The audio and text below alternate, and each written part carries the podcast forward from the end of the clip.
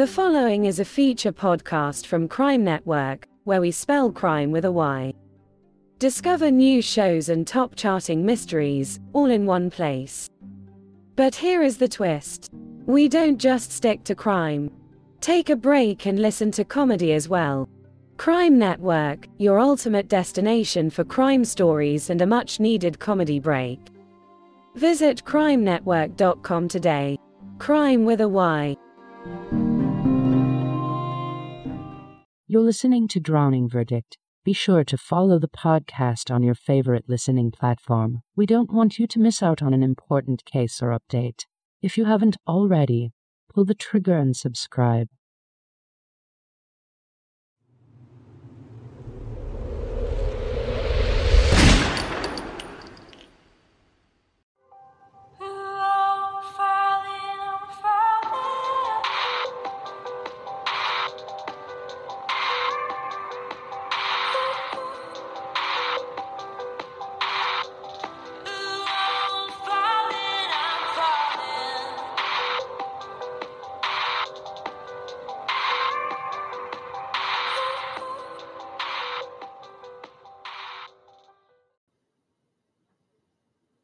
Talking the Long Island serial killer today. Important news, breaking news in this case, where they've identified not just the bodies, but a killer.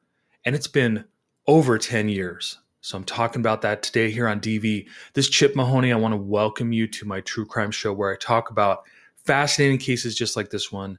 I go more in depth with the case. So high fives for joining me today. You might have found me on my TikTok where I've got some clips there of the show. But if it led you over the Crime Network, that's a good place to be. I'm there, other shows to discover, and some of the biggest names as well to listen to those episodes, be part of the network, and even react so you can be on a show. Check it out Crime Network, Crime with a Y. Otherwise, Drowning Verdict is featured on Spotify. You can get it wherever you get your favorite pods out there in the Podverse the known universe where all that content swirls about. Well, I am there to provide maybe a unique angle, a new idea, definitely a topic of combo to keep the conversation going on open and active cases, important cases just like this one. And so in this episode, I've called it Born and Raised on Long Island, Rex Heuermann. He is now known as Lisk, the Long Island serial killer. That's what cops are saying big news there. And so I'm going to get into this today, but I'm also going to talk about something that I mentioned probably over two years ago about Lisk because I've done several episodes really kind of when I was first starting out. That was something that reminded me of the uh, Green River Killer. And in one of those episodes from a long time back on Drowning Verdict, I said that this guy had ties to NYC. And I'm going to get into that and also tell you something about where I think these killings had happened the killing grounds, not where things were scattered, uh, bones and so forth, but the killing grounds. Those were points that I brought up probably two years ago. And I might not be 100% right, but it's a reason to stick around. And so, if you've heard me before, and it wasn't just a drive by, as I like to say, you're pulling a crossover SUV back around on me, dropping the clip, uh, you know, I really appreciate that. Know that I try to get bigger and better for you each and every time, often to give you a reason to be in here. And I think I've got pretty good reasons today because there's a lot of news on this right now. Um, as I say, the news is always the last to know, but the first one to say that they are the first ones to know. So there's all this groundwork. It's been 10 years, it's been 12 years. Some of the points I've made on my podcast, probably other podcasts as well, interesting points and a lot of suspects along the way. But today, the suspect is Rex Heuermann. And like I said, in a few minutes, I'm going to get into this stuff. And I think it's going to be well worth your time. We're going to get in, get out, get back to your summer, get back to your projects, maybe even get back to the beach, but stay on the beach. Don't go in the water, especially in Long, uh, Long Island where there's a lot of sharks out there. But there's a shark on land, not too far from Gilgo Beach and the victims.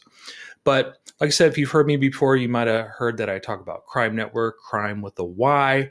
You can find me there, other really cool podcasts, and some of the biggest names as well. Just listen, check it out. And we've even got comedy there as well. So you can take a comedy break from all the bad news. So if you've uh, got so much crime on your mind, you can take a break for a while. Crime Network, crime with a Y. So here we are today. It's July 14th, 2023. And yeah, just yesterday was January, wasn't it? And you were just celebrating uh, the holidays and so forth. And now here we are in July. And when you blink again, it's going to be December. Because as you get older, things just move so much more quickly. It's not like when you were in school and young and you're always looking at the clock on the wall and it wasn't even moving when you were in class. But now, tick, tick, tick, and it just goes so fast. So in this case, 10 years could have turned into 20 years with a snap of a finger. And so here we are today, a name, Rex Heuermann, an architect from NYC, in fact, had been in Manhattan for over 40 years, even boasted about that of, I guess, what a New Yorker he was. Well, I did say a couple years ago, I want to say it was about two years ago, I'd have to go back in the catalog to look at some of those earlier episodes. And I said, this guy has uh, the killer, Long Island serial killer, has ties to NYC.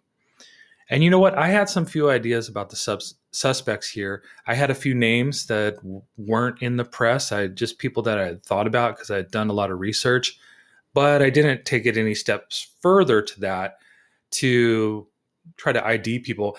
And this guy, Rex Heuermann, was not on the list. And this is a DNA case, so this DNA does match up, as they say. But I always said, or I always thought, that he had ties to New York City. And I thought that he was pretty well off. I thought that he uh, certainly was probably married, probably had a life, probably grew up on Long Island, probably was within half hour to an hour of the victim dumping sites along Gilgo Beach and so forth, all those maps that you can look at online. But one of the things that I said along with that tie to NYC, where I think he lived and worked and really kind of made his mark on the world as far as being born and raised in Long Island, but making something of himself. I thought NYC. And, uh, you know, sure enough, this guy's in Manhattan for over 40 years. He has an architecture firm, his own firm, works as a consultant, has pretty big clients and so forth. One of the key aspects here I said was that the killer had a killing ground, meaning that I thought that he had his house where he lived, possibly in a, different area of uh, Long Island, along. Um, I don't know it too well, but maybe within a half hour to an hour of the dumping sites. But where they were killed, where they were lured to or uh, tour, lured to, twist of the tongue, from Craigslist on their phones meet me, let's do this. Maybe it's for sex, maybe it's just for talk, whatever it was, that there was a killing ground, that there was an office somewhere, there was a property somewhere that was secondary to his home that he had access to. So, in the case of an architect, I can imagine that it could be something related to his design business. Maybe he did own some real estate because when you think of architecture, you think of design, you think of real estate, and maybe that's what he had available to him to lure the victims into his domain where he had a lot of privacy, where he could um, possibly take over when they were drugged or asleep. And I said before on a podcast long ago not to fall asleep on Lisk. I believe that he would lure the victims over, have some drinks, maybe have intercourse, but I do think he invited them to stay the night. And when they were asleep is when they were killed. I don't think that they were awake and killed. I think they were, they were asleep. And in this property, I could imagine it could be a property related to the architecture design firm. It could have been the office or an extended office somewhere that he had access to, but it was off of his property. Therefore, his hands weren't dirty, if you will, and there was a lot of privacy. So I always believe that this guy was somebody that was in his, um, you know, that typical range of over 35. So if we're looking at somebody who is, I believe, 59 years old today, over 10 years, going back 12 years, you're in your mid 40s. So that's what I thought 35, upwards of 50 years old. Um, typical range for somebody who would be a serial killer. Um, white male, um, married, kids, success. Maybe it's limited success. Maybe it's uh, fantastic success somewhere. I don't know. But for this guy, I think it was somewhere in between. Uh, I do think he made his mark and name for himself and his firm has some pretty big clients and so forth. Well respected, I would say. And that's what I kind of thought for these people on Craigslist, quote unquote, sex workers to interact with him, to visit him. But I think they always went to a separate property somewhere. Maybe they'll find out that it was a property, um, maybe related to real estate and architecture. Maybe he owned some properties. I don't know. But that's what I always thought. And I always thought that they spent time together. They possibly did what they were there to do. But I always thought it was an invitation to stay over and then just leave in the morning. And I think when they fell asleep is when they were killed. I don't think that they were awake. I don't think this guy, the architect, was somebody who would kill or even knew how to kill somebody or could take that um, typical serial killer approach without them being drugged or asleep. Because I think they were attacked when they were asleep, made it much easier for him to do what he was going to do, possibly through strangulation or other methods. I don't know. But his DNA was left. Uh, amazingly, they had found traces of DNA. And who knows how that happened? Uh, there's things coming out in the future with DNA, like environmental DNA, which they call eDNA. And that means that the killer doesn't even need to leave a physical trace that the environment can pick up the DNA and somehow somehow they're able to do that. So maybe there's some new techniques here that they put it uh, together in order to solve this or at least make a significant arrest because now it's going from this mystery to learning more about how things had happened. Another key point I want to leave you with here and what I thought was really important in this case, and I think it was probably a year ago, maybe a little bit longer than that, but they got a new sheriff in town. They got a new leader as a sheriff in one of the counties there. I think it might have been Nassau. I'd have to look it up, but I know somebody moved in and took over like a new sheriff in town, and they focused on this case. And I tend to think that just like a lot of cold cases that go 30, 40 years, that when you get set of fresh eyes on it and somebody that's dedicated say, hey, you know what? Even though this is old, it's at the top of the list. And you get that um, kind of that fresh approach. And I think that might have something to do with this. So we'll find out more about how they got to the DNA and how they made those links and how that all happened. But what a relief to have a name attached to the Long Island serial killer. And I believe that this is going to stick because this has been a long time. And this guy certainly fits what I had thought about in the back of the mind of the type of individual that you would be looking for here. Somebody that had ties to Long Island, but also had ties to NYC. And I thought that New York City was a place where he made his living, maybe even made a name for himself. And quite frankly, with some of the suspects I had on my list, they were some pretty big names. They were well known names, even. And I go, you know, if I say something about this person, I, would really have to have a lot of evidence. And I don't normally do that. So it was just kind of in the back of my mind. But this one fits. Um, I think as far as the tie to the burlap sacks and the, the the materials that were found with the bodies, I think they're going to find out more about that. Um, but I always just thought it was somebody that had knew uh, known about oyster farming, had grown up in that environment, but really had moved away a little bit in order to make their mark on the world. But they still had ties back and forth. And that way, this person was very familiar with the highways and the byways and the dumping grounds and all the remote spots, how to go to and fro.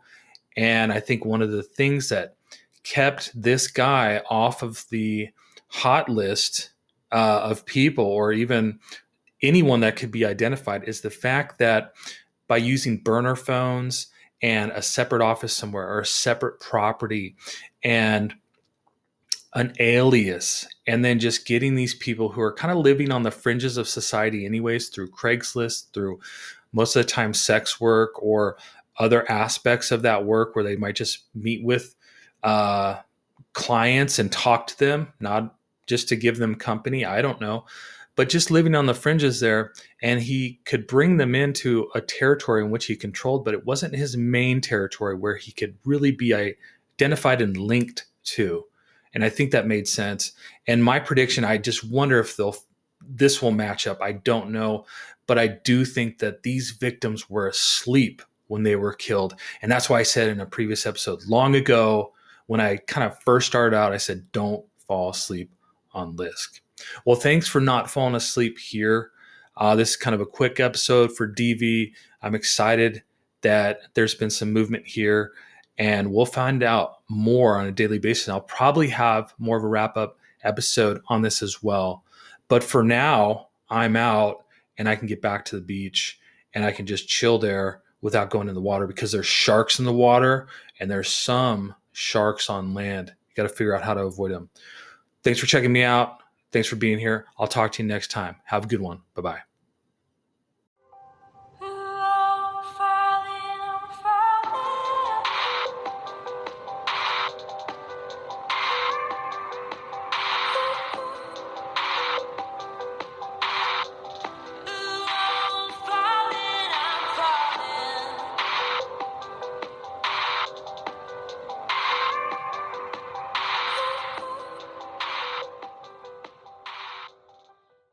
Thank you for joining us on this gripping journey into the world of true crime.